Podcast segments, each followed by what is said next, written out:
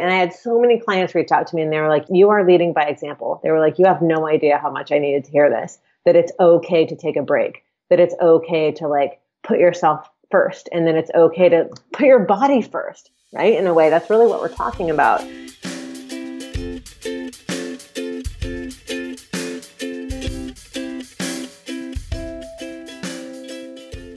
Everyone. Welcome back to That's So Maven. It is the official first episode of season five, episode 112.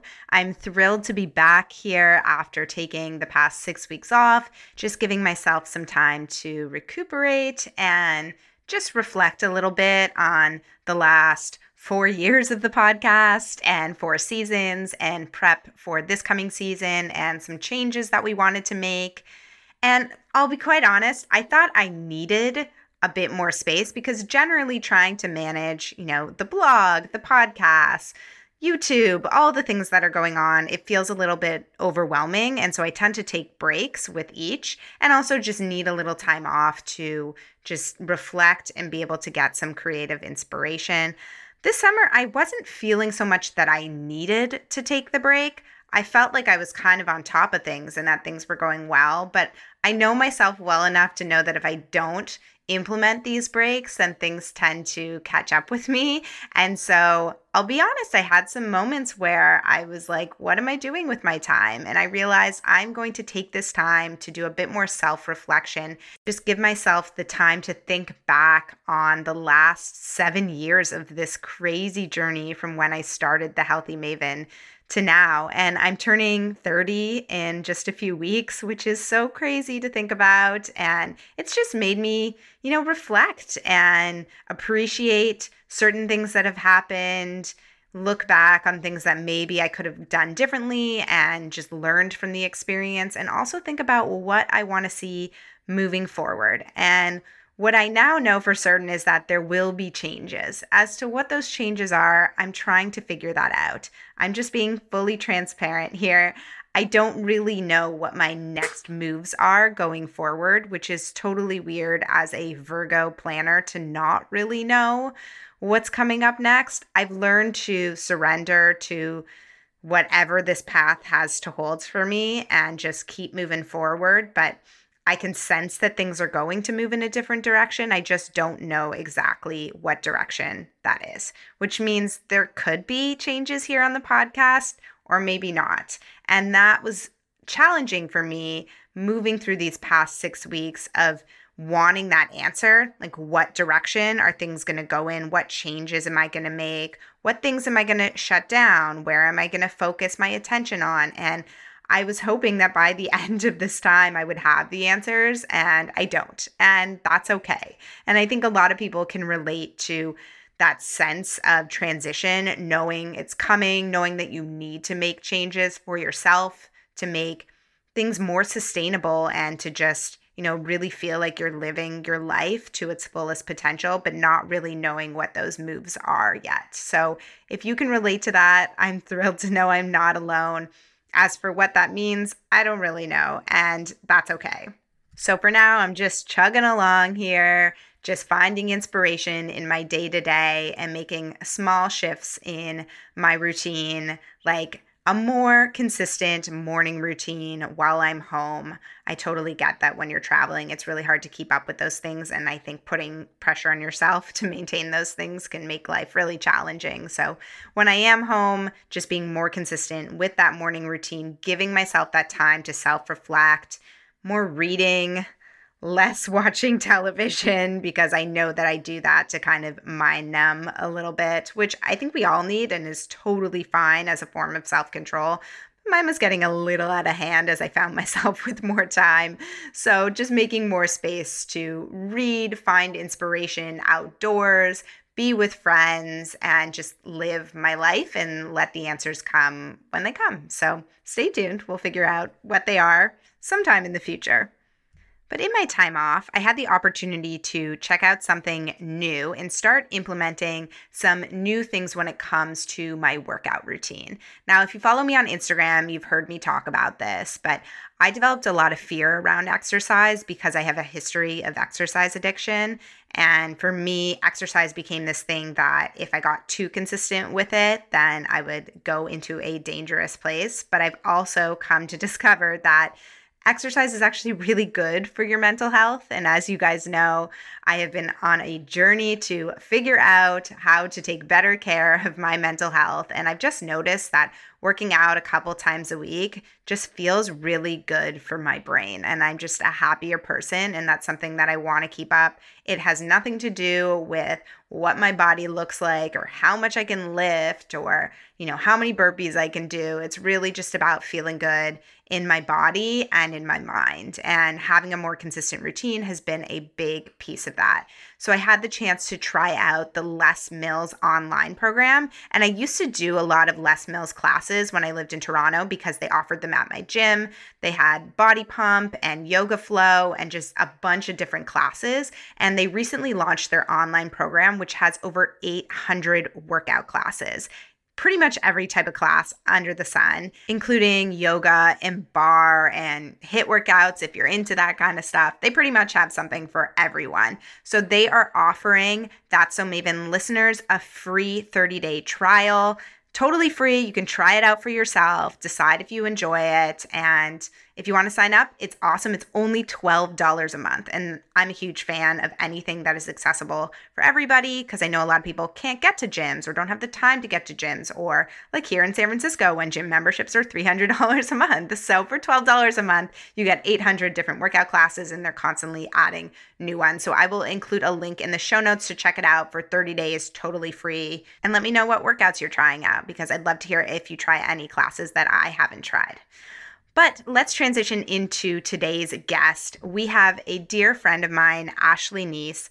Ashley is someone who I met a couple of years ago, actually on a retreat. She was my first introduction to breath work I have talked about breathwork here on the show. We've had the incredible Kay Ellis on here to chat about breathwork, who is a friend of mine who lives in San Francisco. Ashley also lives in the Bay Area with her partner and her newborn son. And it's been so amazing to watch her journey and follow her gratitude practice and learn more about somatic breathwork. Everybody has kind of a different teaching style when it comes to breath work. Think of breath work kind of like yoga in that there's so many different styles out there. And she came out with a book this year called How to Breathe. And if you don't have it, you need it. It's amazing. It offers so many different techniques and just ways that you can practice breath work in your life for all different situations. So I wanted to have Ashley here on the show. She's also just a ray of light, someone who just being in her presence you feel good. So I know you guys are going to love this episode. Make sure you stay tuned till the end to get some updates and, you know, all that good stuff. And with that, let's jump into today's episode. Here's Ashley. Hi, Ashley. Welcome to the show. Hi. Thank you so much for having me. I'm so thrilled to have you today. And as we were just chatting about, this has been a long time coming. For the listeners who maybe don't know this, I've actually been on a retreat with Ashley, and it was, I think it was about two years ago at this point. So this is way overdue. And I'm so thrilled to have you on the show today and just ask you all the questions that I have. I'm so happy to be here. And yeah, you're right. It was almost two years ago to the day. So that's pretty amazing. So crazy. And it's funny because it was on that retreat where I got the inspiration to start Camp Wellness and have a retreat of my own. I just, there was something about that experience where I was like, this is something that I need to create in my life. And I was so inspired by you and just everything that came out of that. So I have you to thank for Camp Wellness.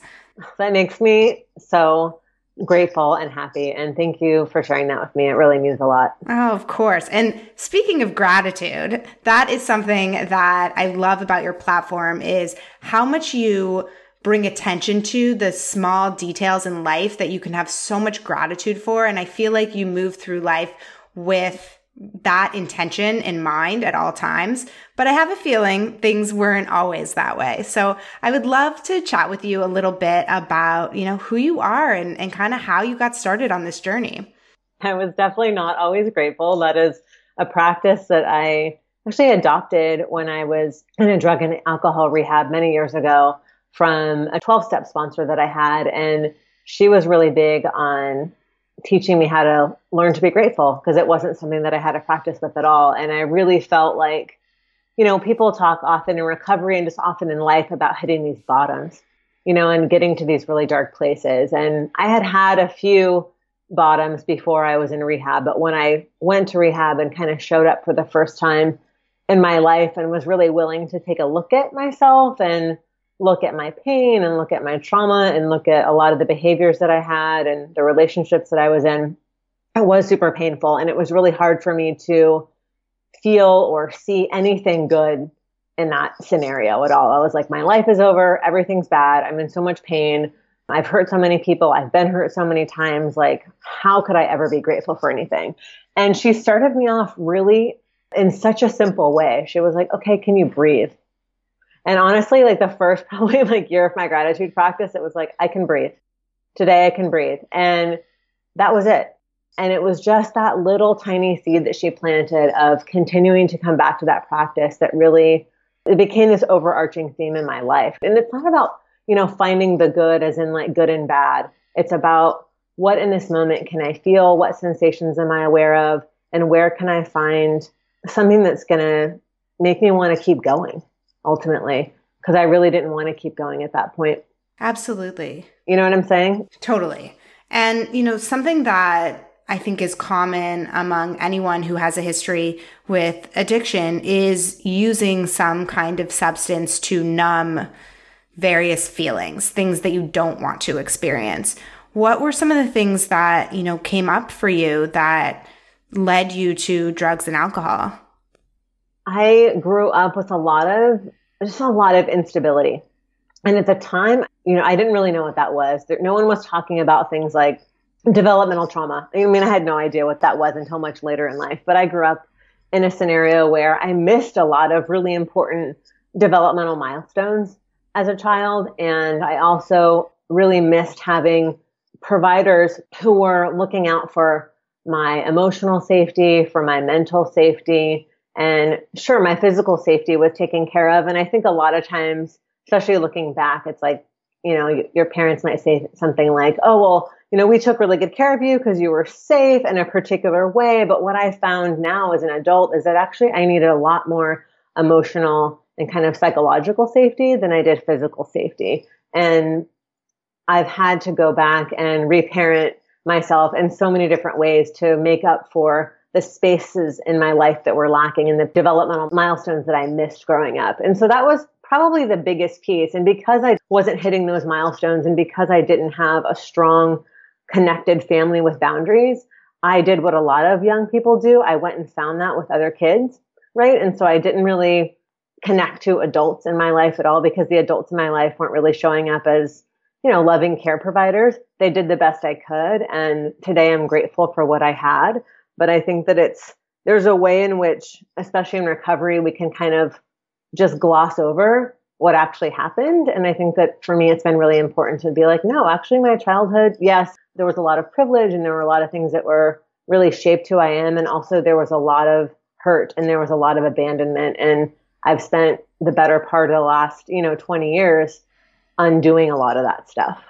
And I think this is a common theme that comes up a lot as people reflect back on their childhoods is the sense of abandonment of lacking a lot of that emotional support. And I think it's probably a generational thing. You know, similarly, I grew up in a home that was very much about having those physical needs met and that that was, you know, baseline what a child needs. And as long as they have a roof over their head and food on the table, then, you know, they'll grow up to be healthy and happy. And we're learning that, you know, children actually need a lot more than those physical needs met. You know, those are the baseline needs and those are incredibly important, but there's also a lot of emotional and mental needs that need to be met to, you know, develop a sense of self and be able to confidently move through the world. And I think a lot of things that tend to unfold in life as a result of a lot of, you know, these lack of needs being met tend to result in destructive behaviors. You know, at what point did you discover alcohol and drugs as a form of disassociating from some of these feelings? Yeah, I started really young. I started, you know, experimenting and using in middle school. And, you know, that goes back to what I mentioned before. It's like because the adults in my life weren't really present in the way that, you know, I needed them to be, I was looking to other friends and I made friends who were in similar situations. You know, we were all kind of these latchkey kids whose parents weren't around and, you know, growing up in a really big city. I grew up I grew up in Atlanta and I lived in town, so in the Atlanta proper. And it was just like you can imagine what kind of trouble a you know 12 and 13 and 14 year old young girl can get into. And now, as, as a mother, I'm looking around. I look at like 12 and 13 year olds, and I'm just going, "Oh my God, they're little children. They're little children." And the things that my friends and I were doing were really just, you know, in an effort to, like you said, disassociate really at the time it was like pain management. I was like, how can I manage the sense of feeling overwhelmed? And the marker of addiction is that we're really health seeking. You know, all humans are health seeking. And while, you know, turning to alcohol and drugs isn't health seeking, the reason that I was turning to those things is because my nervous system was so overloaded. I was in a constant state of overwhelm. My stress response was on high alert all the time. I was trying to manage that. And the way that I was managing that was with drugs and alcohol. And so in a way, it actually was very health seeking. It was the only kind of tools that I had around me. I was like hanging out with other kids who were doing the same thing. So in a way, I grew up with all of these friends who all came from all different kinds of homes and we were all just kind of relied on each other and we were each other's family. So at 21, you enter rehab. What kind of transpired to get to a point where you knew you needed more support? Honestly, I had known for a while and I was just really terrified. And my mother had actually suggested at one point, a couple of years before I went into rehab, she was like, I think you should try some 12 step meetings. And, you know, that's, you know, the, the main form of treatment back then in recovery. And I would drive by the meeting. There was a meeting near my house and I would drive by the meeting and I would see all the people standing outside smoking. And I was just so terrified to go in. And it was that piece around really looking at myself. I just, it's like I knew I needed help, but I just wasn't ready to take that deeper look and say it out loud. And I definitely didn't want to say it in front of a room full of 60 people I didn't know. And I thought if I could walk into that room, everyone's going to know there's something wrong with me. like, yep, that's true. If you walk into a 12 step meeting, everyone's going to know you, you might have a problem, you know, with something. But at the time, it was just, I didn't want that. I didn't want anyone to look at me. I didn't want to know. I had so much shame and I just couldn't make that step. And I was able to make that step. A series of events happened. There was, you know, sexual assault. I had a couple of abortions from just really, really promiscuous kind of sexual activity. And, you know, at the root of all of it, it just, I didn't love myself. I couldn't take care of myself. I treated myself horribly, you know, because that was a direct reflection of how I felt about myself. And I got an opportunity to go to rehab. And for whatever reason in that moment, I call it God, divine intervention. I just said yes. And that was really the beginning of kind of the rest of my life. So you enter rehab, and in it, you're introduced to your is it a mentor? I'm not sure what the appropriate term is, but she introduced you to something that would change your life, which is breath work. So I would love to hear a little bit more about, you know, your first time experiencing that and what your thoughts were. Yeah. So I had a 12 step sponsor who was really heavy into meditating and breath work, although she didn't call it breath work at the time. It was more just breathing meditation. And you know, she said, if you want me to sponsor you, here's what you're going to do. You know, you're going to work, do these 12 steps, and then also you're going to start this practice, this personal practice. So it was the gratitude practice that she had me start, and then also this breathing meditation practice. And I was like, sure, you know, I was desperate enough. I was like, sure, I'll try this breathing meditation thing. I have no idea what it is, but I'll try it. And she had me set a timer and she said, okay, I want you to set your timer for, this is even before I had, you know, a smartphone. this was quite a while ago. So I set a timer and the little um, halfway house I was living in, and I would sit on the edge of my bed, and she would just have me count my breath, and it was just like inhale two, three, four, exhale two, three, four. She's like, just do that for five minutes, and it was excruciating. It was excruciating. I mean, it was so hard for me to be with myself. I would find every excuse under the sun. And even just honestly, physically sitting on the end of that bed and trying to sit still, my nervous system couldn't handle it because I was so ungrounded. I was so fried. And I was like so used to being in such a hyper vigilant state of just always looking around and trying to see what was coming and being in this kind of fear protective mode.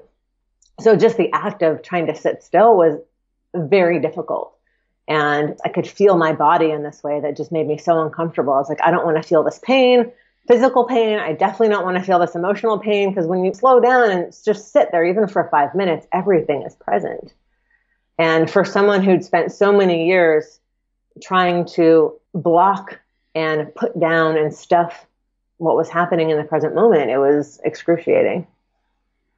Oh, I mean, I think a lot of people can relate to that in that when you sit down and connect with your breath and allow yourself to just be present in your body. I mean, even even for myself who practices meditation, those first couple of breaths, that first minute, it can be hard. It can be really hard because we're almost consistently in fight or flight mode in our world. You know, the way we move through the world, we're constantly taking in so much information all the time and and we need to be hyper aware. And so to allow yourself to become more aware of your immediate surroundings in the sense of like your body and the sensations and your breath, like that forces you to let go of all the other things that are happening and that can be scary at first.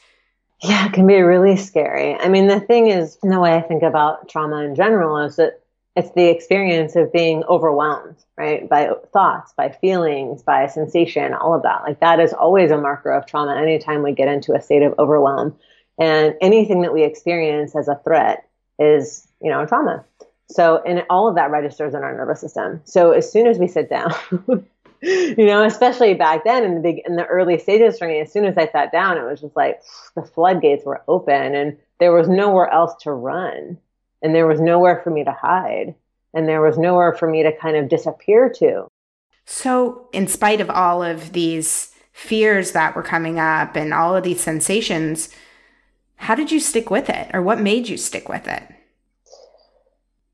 That's a really good question. And it's one that I've asked myself often over the course of many years, you know, because I have a lot of friends who have gone in different directions over the years, people that I grew up with who've kind of had this success, whether that's inward or outward success, but have kind of overcome a lot of different things, right? And recovered from a lot of things. And some people who haven't and who've actually gone and had just major difficulties for the rest of their lives. And I think there's a couple of pieces. One is for whatever reason, I have been incredibly fortunate to have people show up at my life at the right time. You know, so I had that sponsor come in and even before that, when all the stuff was going on with my family and my parents were just having such a hard time showing up, for whatever reason, they hired this amazing psychologist for me to work with. So it's like I had an ally and I've always had allies, even in the midst of just really horrific and painful experiences. I've had these people in my life and getting sober and coming into meditation and breath work and learning the practices have been no different. It was so bizarre when I was like two weeks into rehab. And at the time I was in college and undergrad and I had obviously dropped out of school because I was not functioning at all. But I went into rehab and then, you know, made this choice that I knew I wanted to go back to school, but I was super afraid. I was like, how am I going to go back to the place where I was completely, you know, screwed up and have so much shame and embarrassment, like being the kid who goes to rehab and then comes back to school and it's like, hi, everybody, like I was fucked up and now I'm not. And I just, I had so much shame about that. And I called one of my teachers just, I don't know why. It was just one of those God moments where I called him and I said, I'm really scared to come back to school because I'm sober now and I just, I'm feeling all these things and I'm so embarrassed. And, and he said, you know, I'm 31 years sober. And, and that moment, my heart just completely opened. And honestly, the last 18 years have been like that. It's like every time I have been willing to show up and just sit with whatever it is and take a risk, someone has been there to support me. Mm, I think when you allow yourself to be vulnerable, when you show up fully as yourself without shame, the right people are there to answer the call. I'm a true believer in that because in my own experience, that's been the case. People are wanting and willing to support people who are authentically themselves, no matter where they are on their journey. I agree with that 100%. And that has been my experience, that has been my story. And part of me very early on, and my first sponsor said this to me. She's like, you know, you have no idea in this moment just how lucky you are to be able to have gone through everything that you've gone through at such a young age and be able to be changing your life at such a young age. She's like, you don't even know like how many amazing things you're going to get to do. She's like, and it's such a blessing to be able to have come from so much pain and turmoil and darkness to be able to go and transmute all of that and share and be of service. She's like, you are here to serve in whatever capacity you are. She's like, but that's why you're here. And that's why you have this desire to just keep showing up. It's bigger than you. And that really resonated for me. When I say it's bigger than you, it's not about having a platform and an audience. It's not about that at all. It's just there's an energy that's bigger than you and there's a reason that you're here and your life is valuable and important. So do you think part of the reason, you know, people have gravitated to you when you started to build your health coaching business? I mean, from what I understand, at first, like you didn't even realize you were building a health coaching business, but do you think people were gravitating towards you because of your experience and because you were so open and honest about it? Yes, I do. And I've gained so much experience in 12 step meetings and, you know, speaking in front of very large groups and guiding other people through that work. And I've been doing it for so long that that part was really second nature to me. I'm really, really good at working with people one on one. I'm really good at showing up and holding space and listening and all those pieces. And I really credit a lot of my 12 step work to that, just really learning how to do that and really learning how to be with people and you know, the adage is true that we can only kind of meet people where we've met ourselves and we can only take people as far as we've gone ourselves. And there's a reason that the kind of framework of sponsorship really works because it's peer to peer. It's not like doctor and, you know, patient. It really is peer to peer. It's like, hey, I'm, I'm just a couple paces ahead of you. Here's what I know. Here's what I've learned. Here's what I felt. And there's something really magical about that experience because it's an even playing field in a way. There isn't this hierarchy of like, oh, I've, I'm an expert here and I've done this and you don't know anything. It's like, I was where you are and I still am sometimes. And that level of honesty and, and humility has definitely played out in my work. And, and like you said, that was my experience. I started getting really into yoga and eating and you know i was always blogging and doing these things and then i just had friends of mine reach out and they were like hey you you're doing all these different things i'd love to learn from you and so i just started teaching them and then over time, I realized I was spending most of my energy doing that. And a friend suggested I go and she's like, why don't you take like a health coaching certificate and like do your yoga training, like actually do your training so that you can charge people, you know, and like make a living at this. And I was like, I thought I was going to be an artist, but, and I was an artist at the time. And I was like, well, maybe this is a different way that my art is shifting now, you know, and it's just translating in another way. You do your yoga teacher training, you start teaching yoga. Will you connect the dots for me how you went from teaching yoga to then teaching breath work? I mean, anyone who's taken a yoga class knows that breath is probably the center and the core of it, but it tends to be a pairing of breath work with asana. So, how did things kind of transform for you? So, I had been doing so many breath based meditation practices for so long and like you said, I mean, studied all of that with my teacher in my yoga training and set out. And I wasn't even thinking when I started the training I was going to teach. My friend suggested it. And then my teacher, Tony in LA, after the end of training, he was like, You've got to start teaching. I was like, I don't know. He's like, Yeah. He's like, Yeah, I want you to just call some studios and just get a gig. I was like, Is that how it works? He's like, Yep, yeah, just call around. Just ask. Be like, Hey, I'm new. I want to teach. I just did my training with Tony. And I was like, Okay. I didn't realize it was that easy. And and it was. I just emailed a couple of studios in LA and then I got classes right away. And it was just one of those things. Like you said, when we show up and when we're in alignment, it's just the door's open. It wasn't, there was no real work there for me in terms of that piece. Obviously, I'd done the work and I'd shown up and I'd done the training and all of that. But I started teaching yoga around LA and I loved it. But what I found in the class was the most interesting part for me was teaching the pranayama, the breathing. And I had asked Tony at one point, I was like, you know, I'm really just interested in teaching the breathing aspect. What do you think about that? And he's like, why don't you try to do some workshops and just see if anybody comes? And I was like, okay, cool. And again, it was like I had this great teacher who was willing to open up his studio, open up his space for me just to practice and to experiment. And for me, that's the marker of any good teacher. It's like, how can, as teachers, can we help the people that we're working with? How can we help our students? How can we offer them a safe space to grow and to explore and to try things out and to not have to get it right or be perfect? And he's like, look, if two people come, that's awesome, you know? And there was so much love and support and encouragement. And I was like, yeah, he's right. If two people come, it's awesome. And I taught my first breathwork class and three people came. And I was ecstatic. I was like, oh my God, three people paid to show up to have me teach them breathwork. This is amazing. And I mean, it was different. You know, my yoga classes were full. I was teaching 30 to 40 people and, you know, you pivot and then it, it gets smaller, but that's okay. And I loved it. And I taught those three students and I had the most fun. And I felt like I was in my purpose. And I just felt like this is exactly what I'm supposed to be doing. So let's chat a little bit about breath work. It's not something that we haven't talked about on the show before.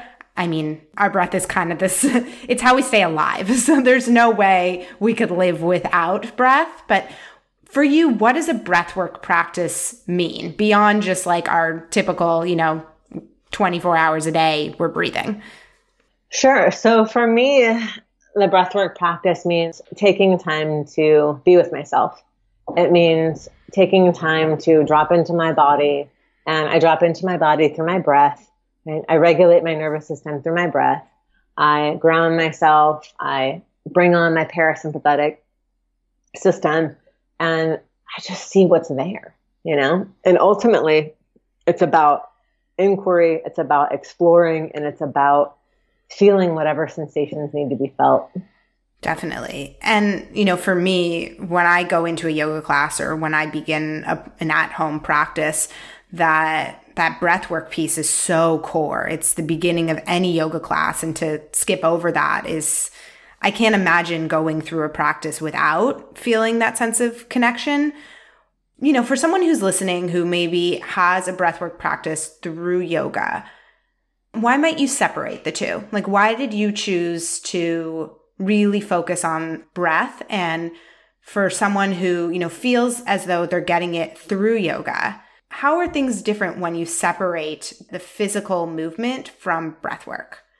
That's a great question. And I would say that it's a little similar to anyone who's got a yoga practice and maybe a separate meditation practice, right? So it's just another mind body practice.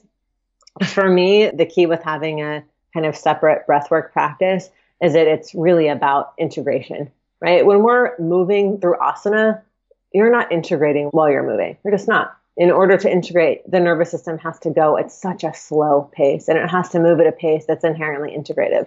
And so for me, a big part of breathwork is having the time and space to integrate. And there's so much even in a given day for me that needs to be integrated. it's just the reality. Like my life moves fast in the sense that you know, things are coming up. I have a partner, I've got a son, I've got a business, I've got a book. It's like things are going and there's a flow there. And it's really important for me to take that time to just let myself integrate it all. Because if I'm not integrating the experiences, then it's going to be really hard for me to kind of get to that next place that I want to go to. So that's a big part of it the integration. So, what does integration mean for you? Like, do you practice breathwork daily? Do you practice it throughout the day? You know, for you as an individual outside of being a breathwork teacher, what does your practice look like? It looks so different now with a nine month old than it used to. And, you know, I've been practicing for so long in a different, like, my practice is such a reflection of what's happening in my life. And where I'm living, who I'm with, you know, like just what's going on in general. Um, I always joke, like years ago with one of my teachers, he would have me get up and do like three hours of it was like all the yogic stuff. It's like you take the cold shower and you do the handstands and then you do like an hour of pranayama and then like another hour of like bhakti. And it was like, it was intense, you know, but I was single then and that was my life and it was great. I did like three and a half hours of really intense practice starting at 4 a.m. every morning and was loving life. And that is not what my life looks like today at all. In the morning, I wake up and usually I wake up a little bit before my son, maybe five or six minutes before him, and I breathe in bed and I just lay there and I breathe and I connect to myself. I connect to my intention for the day.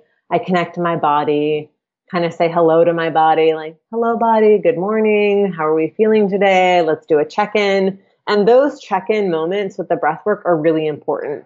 Like, I need to kind of know what I'm working with in any given day, especially now that I'm getting a lot less sleep than I used to. So it's important for me to have that time to myself. And then I'll get up with him I'll feed him, we'll do our thing. And then oftentimes I'll go back after he's kind of up and ready and I'll do another like, you know, 10 minute practice just alone. And that is really important to me. But I don't always get that. And so sometimes it's just I'm breathing in bed with my son in the middle of my partner and, I, and then that's my practice for the day. So the thing about breath work is that there isn't a single practice, right? There's so many things that you can do. You can practice for energy. You can practice for sleep. And that's one of the many reasons why I love your book because it provides all of those resources. You know, for someone who is like, okay, I don't totally understand what this means. what would you say to them would be the biggest benefit of having a breathwork practice? Yeah, I mean, there's so many. I think that some of the biggest pieces in terms of benefit over, and this is over a, and I stress this, like consistent long term practice. And the thing that I love about breathwork is that you can, if you're in a heightened state of stress, you can do a breathwork practice to start to regulate your nervous system right away. You know, there isn't this like, oh, I've got to do this for six months before I find a benefit. Like you will feel a benefit right away, just like you will in a yoga class. You go to that first yoga class and you're like, whew, that was really hard, but there's some benefit there. So you will get benefit from practice right away. But in terms of like the kind of overarching themes with emotional intelligence, with really learning how to reduce your anxiety over a long period of time, with getting better sleep, with being able to cultivate this kind of relational intelligence that a lot of us are looking for. That happens with consistent practice over time. Which brings me to my next question. How do you commit to a consistent practice? Because this is something that's been really difficult for me. You know, what are your best tips for developing that consistency? I think the biggest thing in the beginning is just to get really clear on your intention. And I think trying to develop a practice without an intention is never, never really holds, right? And so we've got to find the glue. And the glue is in the intention. The glue is in the why why why are you doing this why do you want to do this why is this important like how can we connect to that piece because if we can connect to why we're doing it why it's important then it becomes easier to do it especially on the days when we're like Uh, do I really want to practice? Why am I practicing? Oh, that's why I'm practicing. Okay, yeah, I'm going to go get on my mat. Oh, I'm just going to sit up in bed for five minutes and breathe and connect to myself. I think it's like we've got to figure out what our intentions are. Well, I could imagine that as a new mom, well, you may have the best of intentions. That isn't necessarily something that you have a lot of space for when you're caring for a newborn or even, you know, as a mother when you're caring for a child. How do you continue to connect with those intentions when life gets busy and chaotic and you have tiny humans who who need your support? It happens very incrementally. So a big part like I had mentioned before, was just like that, like right when I wake up, it's that first thing because often in life, and especially with kids, it's like once everyone's up, it's like we're off to the races, right? it's like we're just going all day. And yeah, it's great when I can put my son down for a nap. And then oftentimes when I'm home, I just curl up in bed with him and take a nap myself. I'm going with the flow of the day. And for me, it's really important to be able to be open to that flow and to have a lot of flexibility in my day there's no room for rigidity with a child. It's just not even like on the menu of options. So I've had to learn to be really flexible and I've had to learn to kind of take my, you know, however many hours a day I was spending doing self care before and really whittle it down to like what is essential. and I've had to edit my life in a particular way so that it works for me right now. And would I like to spend more time doing some of my practices? Of course. And I have a child and I love him, and this is what it is right now.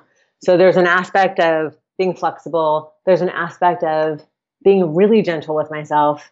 Like I think as parents, most parents I talk to, we are just inherently so hard on ourselves. We're so hard on ourselves. And so I think bringing gentleness into every aspect of my life, especially around how I'm showing up and taking care of myself, is really important.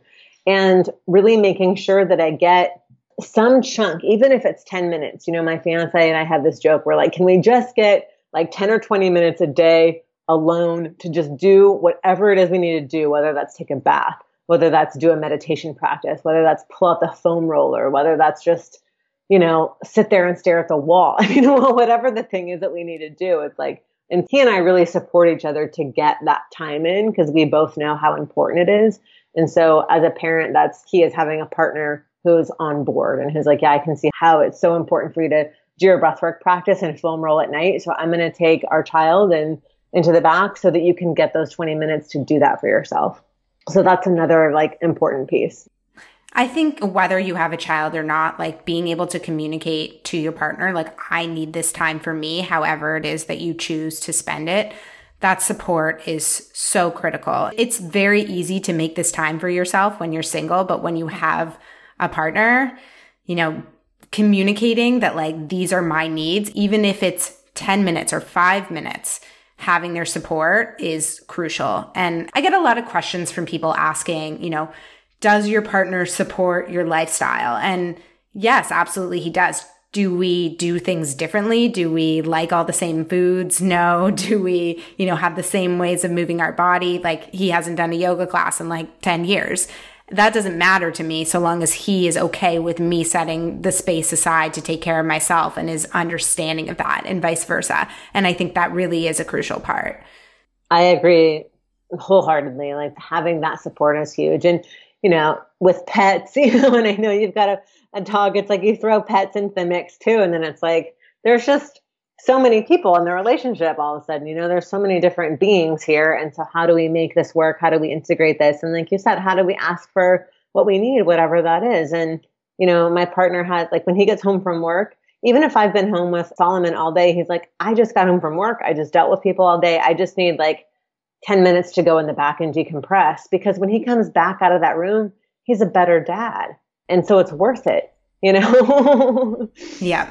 Yeah. And understanding that. I think and and that's been a journey for me too is you know i i want to monopolize his time sometimes but understanding that like he needs his time too. And i need my time. And while we love spending time together we need to be able to show up as our best selves. And that isn't possible if we're monopolizing each other's time 100% so, if anyone has done one of your breathwork classes, they know it's a little different than something you might do in another breathwork class. At least for me, the experience was totally new. And I know, you know, as you have learned more about breathwork and, and done more training in that area, you found that there are certain pieces of it that have needed to be updated and more reflective of what life looks like in 2019. What made you decide to change things and, and what changes have you made to update your breathwork practice and the practice that you teach others? So, a big part of it was that I used to teach just a handful of practices. And after working with clients for so many years and doing so many one on one sessions, I just found that I needed to have more tools. And while I was researching, you know, and obviously I practice everything first and I study and I've worked with a lot of different types of teachers and various fields because it also became really like important to me to start to break outside of the yoga and meditation community and study with therapists and study with neuroscientists and study there's so many amazing people who have a lot of really good information on the body and on the brain and how our nervous system works. And so i wanted to incorporate a lot of other elements into my teaching because it felt really modern. My students were asking for it. People want information, they want to be educated. And I also felt that in the various breathwork communities, there's really only one or two breathing practices that are taught. And I really wanted to differentiate myself as a, you know, business and a brand too to do something different. Absolutely. So, one of the other pieces that I love about you is reading your gratitude lists. And to me, what really resonates is that it's not just these big things, because there's so much to be grateful for in terms of like monumental events, but really those small things that oftentimes I forget about. And I read your gratitude list. This is something that you share on Instagram from time to time and also on your blog as well, right? Mm-hmm. Yes. So, how does one start to tune in to just those small moments, those small observations, and really feel that sense of gratitude in their body? Because I know for me, sometimes I'm looking at big picture, I'm missing a lot of those smaller details. For me, it's just been a lot of practice. And so much of my work these days, and especially these last probably four years, has been about kind of aligning my mind and body so that they're on the same page. So what I mean by that is oftentimes my mind is going so much faster than my body, right? And that's the case for most of us. Like our minds are like going 100 miles an hour and our body's like, "Hey, just trying to catch up back here." Like, you know what I mean? It's always like trying to play catch up. And so a big part of my personal practice and and also what I teach is like how can we it's that back to that integration. How can we be more integrated? How can mind, body, heart, spirit like all be moving at a more similar pace? And just that practice alone in slowing down has helped me become aware of so much more. The slower we go and the more intentional we are, the more we can see. And when we're going really fast, we've got that tunnel vision, right? And we're kind of just thinking big picture. And actually slowing down has enabled me to pan out and to take a much like broader view of my life. And within that, I can see so many more details. Um, and the thing that I love about having a practice is that it works for me because it slowly changes how I perceive situations. Right. So that slow, gradual change in perception is what works. And the more I do it, the more I'm able to see. What's amazing right now is that there's all this research around gratitude and so much research supporting how much it actually changes our brain and the way that we feel in our hearts. And just even doing a really simple, like, end of the day, what are five things you're grateful for? Just by nature of practice, you're going to start to notice more and more subtleties. I think what can be difficult at times is that our society really values people who do more and do bigger, you know, really outdoing yourself and outdoing the people around you. I think what's been hard for me at times is to find that line between challenging yourself and trying new things and creating new material and just new projects while also really valuing and having gratitude for that which already exists. How have you been able to find that space, you know, between feeling fortunate and appreciating all that you have in your life and also making space for creating something new? So there's a couple things. The first one is that around the gratitude, like I get super specific. And the specificity is really, really important because it actually keeps my mind really fresh. It keeps me open to new experiences. And it keeps me being able to kind of look at those finer details and notice them and feel them and, you know, be aware of them. I have, for much of my life, gone really hard and really fast and done a lot. And part of that is because I am a person who has a lot of creative energy. I've just came into the world like that. That's part of my constitution. That's part of my astrological chart. That's part of my human design. it's just who I am. And there's another piece of that, which is the trauma piece, right? And the trauma piece that keeps me going and keeps me busy, and the piece that keeps me feeling inferior. And like, if I don't produce enough, then I'm not enough. And the more I do, the more that I am. And that is the piece right there that I've done a lot of work on because the other is beautiful. Like it's beautiful to create. It's wonderful to do a lot of different things and have a lot of different projects. It's it goes back to the intention. Like what is the intention behind it? What am I trying to get out of this? Am I just doing this to share? Am I doing this because I'm passionate about it? Or am I doing this because I feel like I'm supposed to? Or because I want to be famous? Or because, you know what I mean? It's like, why are we doing these things? And I had to really get clear on my intentions a couple of years ago. And it, like a lot of people, I was starting to have a lot of health issues because I was going so hard and so fast. And I was like, oh, that's when I really started to have to slow down because my body stopped. My body actually wouldn't let me keep going. And I had to look at that. And to be honest, I had to go through that cycle a couple of times. I had to get sick in a couple different ways before I really got the message. And it was like, oh, my body is asking me for something. Am I going to keep pushing myself? Am I going to keep ignoring myself? Am I going to keep treating my body this way? Or am I going to start to love myself? And by loving myself, am I going to slow down?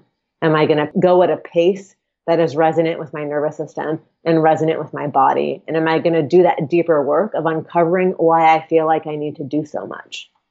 Mm, yeah, that resonates hard with me. It's been a lot of undoing in my life of needing to prove myself through my work and knowing that the more I do doesn't make me any more lovable or any more of a person that people will respect and love. It's knowing that I already am that and using what energy I have that I want to put towards creative things in that way and that the rest of it I am allowed to conserve just for me.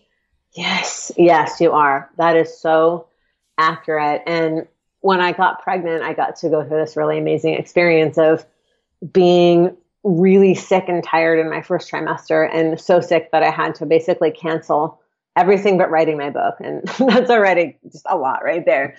But I couldn't see clients. I had all these conferences and all the stuff I was supposed to do, literally had to cancel everything. And then I decided to take an early maternity leave because I was really listening to my body and my body was just like, I want to slow down. And there was this part of me that really wanted to slow down. I was like, I want to connect to being pregnant. I don't want to just be running around and like miss this experience. I want to actually be in it and I want to feel it and I want to connect to my baby and I want to feel them kicking and I want to just have this like beautiful experience because it's so short. It's so short. You're pregnant for nine months, you know, it's like a blip. And I just saw like I could get the bird's eye view and I saw one that one path, like here's what it's gonna look like if you just keep going this fast. But here's another way where you can slow down and you can be in it and you can feel more and you can take a sabbatical. And that was such a amazing thing to do. And I spent all this time crafting emails and canceling work and you know letting my clients know I was going on hold and I got to move through this big fear piece around if I step back the whole thing's going to fall apart. If I step back, I'm going to become irrelevant. No one's going to pay attention to my work. I'm never going to like have another client again. I mean, so much fear, so much fear. But I moved through it and I sat with it and I was like, yeah, there's that fear, but this is what I want. And so here's how I'm going to show up. And it really ties into what we talked about in the beginning. It's like, how can I show up in a way that's vulnerable and honest and just let people know what's going on? Hey, I'm pregnant and I want to enjoy this. I want to just be in this. And I mean, honestly, the responses that I got from people just brought me to tears. The way that everyone showed up, my corporate clients, my regular clients, my students, like everyone was like, yes, how can we support you? And I was like, oh, Right. And I had so many clients reach out to me and they were like, you are leading by example. They were like, you have no idea how much I needed to hear this, that it's okay to take a break, that it's okay to like put yourself first. And then it's okay to put your body first, right? In a way, that's really what we're talking about. And there's not a lot of that modeled in our culture. And it just became really clear to me. And that's been a big piece for me as a parent too. It's like, how can I show up and model this in a way that I would want it to be modeled? how can I say, hey, you know what? I posted on Instagram once in the last two weeks and it's okay. It's mm-hmm. okay. Like, it's fine. And it's actually better. it's true. And I think that that's what's difficult is that we do need more of these people really allowing themselves to set an example, but also just be compassionate with themselves. I mean, I've found that like even with this podcast, like every summer I take a month or two off and I never know how long it's going to be. And could I make the space for it? Absolutely. Do I have the time for it? Yes. But I also need that time to connect with myself, to regroup. And there's totally a fear that like, oh, other people are going to get ahead and it's not a good idea to take a break. And, you know, I have all those thoughts too. But then I remind myself what, what example do I need from the world? And sometimes you have to be that person, even if you wish somebody else could be the one to inspire you. That's so true. I was listening to an interview with Elizabeth Gilbert, and she was talking about that. This gentleman was asking her about, like, basically living in public, right? And you go through these experiences, and you know, we both have that to a degree. It's like, what do you choose to share, and what do you not share, and that kind of a thing. And her response was so beautiful. And she's like, you know, honestly, it's like there's no way for me to quantify that. Like I go by my intuition. And sometimes I like hit it out of the park. And sometimes I'm like, oh, that wasn't the best. You know what I mean? But mm-hmm. it's it's all learning. And but the thing that she said that just really struck me, she's like, you know, I do this and I share this in public. She's like, because it's a service. And I was like, yes, yes, it is. It's a service. And however we show up in the public way is a service. And it's important for all of us to remember that, that we all need each other to be modeling that and to be showing up in that way. Absolutely. So, if people want to learn more about you, if they want to attend one of your retreats or connect with you, where's the best place for them to do that? So, the best place is through my website, ashleyneese.com, or over on Instagram at ashley underscore neese. Those are the two places where I hang out the most. So I'm just going to take a moment here to tell everyone to go follow you because you're one of my favorite people. Just everything you post resonates with me. And I just know that there's so much intention and truth behind all of it. And it's just beautiful to have that as an example. And I'm just really grateful for you. So I'm, I'm sure there are times when you struggle with your own relationship with social media, but know that you are of service to other people because it certainly impacted me. Thank you so much. It means a lot to hear that.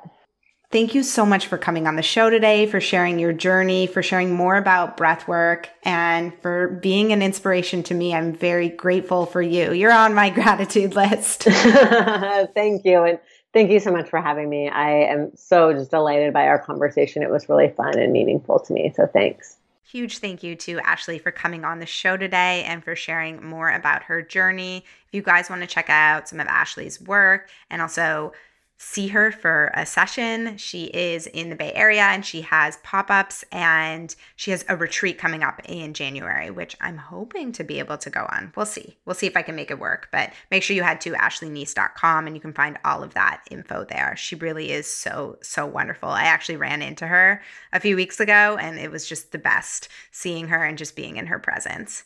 If you guys want to support the show or if you're enjoying these episodes, are excited about upcoming season five. Make sure you leave a review on iTunes and hit that subscribe button. That way, you never miss an episode.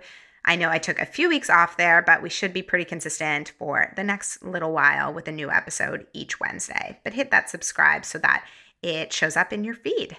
And if you guys want to continue the conversation here on the show, make sure you head over to facebook.com slash group slash THM tribe to connect with a like-minded community of people who are also passionate about wellness, taking care of their body, but in a healthy and sustainable way. Like I say, I'm all about living healthfully, not living for your health. So, finding a way to be able to create sustainable rituals and routines that work for you, even if they look so different on somebody else. But having a support group is amazing. So, make sure you check out the THM tribe.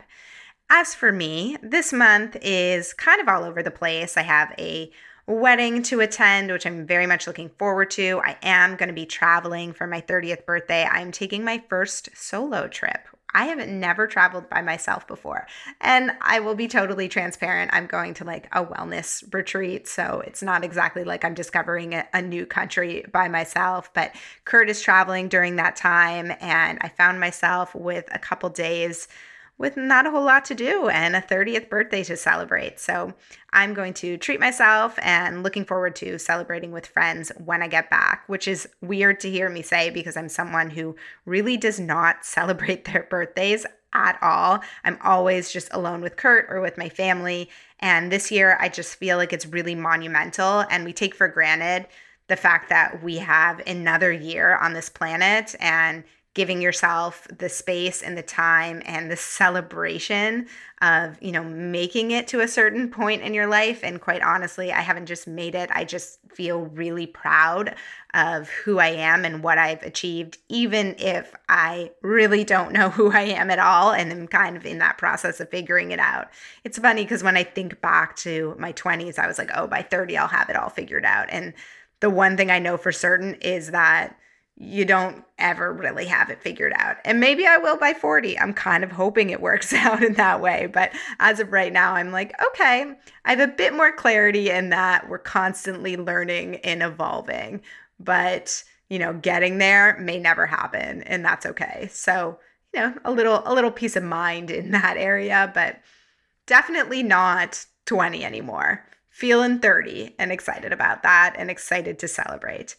But next week on the show, we are having a conversation that kind of brings me back to that point in my life, to my early 20s, struggling with an eating disorder and exercise addiction, and a lot of self worth stuff. And honestly, the self worth stuff, still working on that, but fortunately, am able to reflect back on my history with disordered eating and exercise and know that I made it through. And that comes through with my conversation with Lex Daddio from Restoring Radiance. She is someone who I deeply admire. She is such a joy to connect with and follow. And I know a lot of you guys are excited to hear from her as well. So stay tuned for that conversation next week. And with that, I hope you have a wonderful rest of your week, and I will speak with you again soon. Have a good one.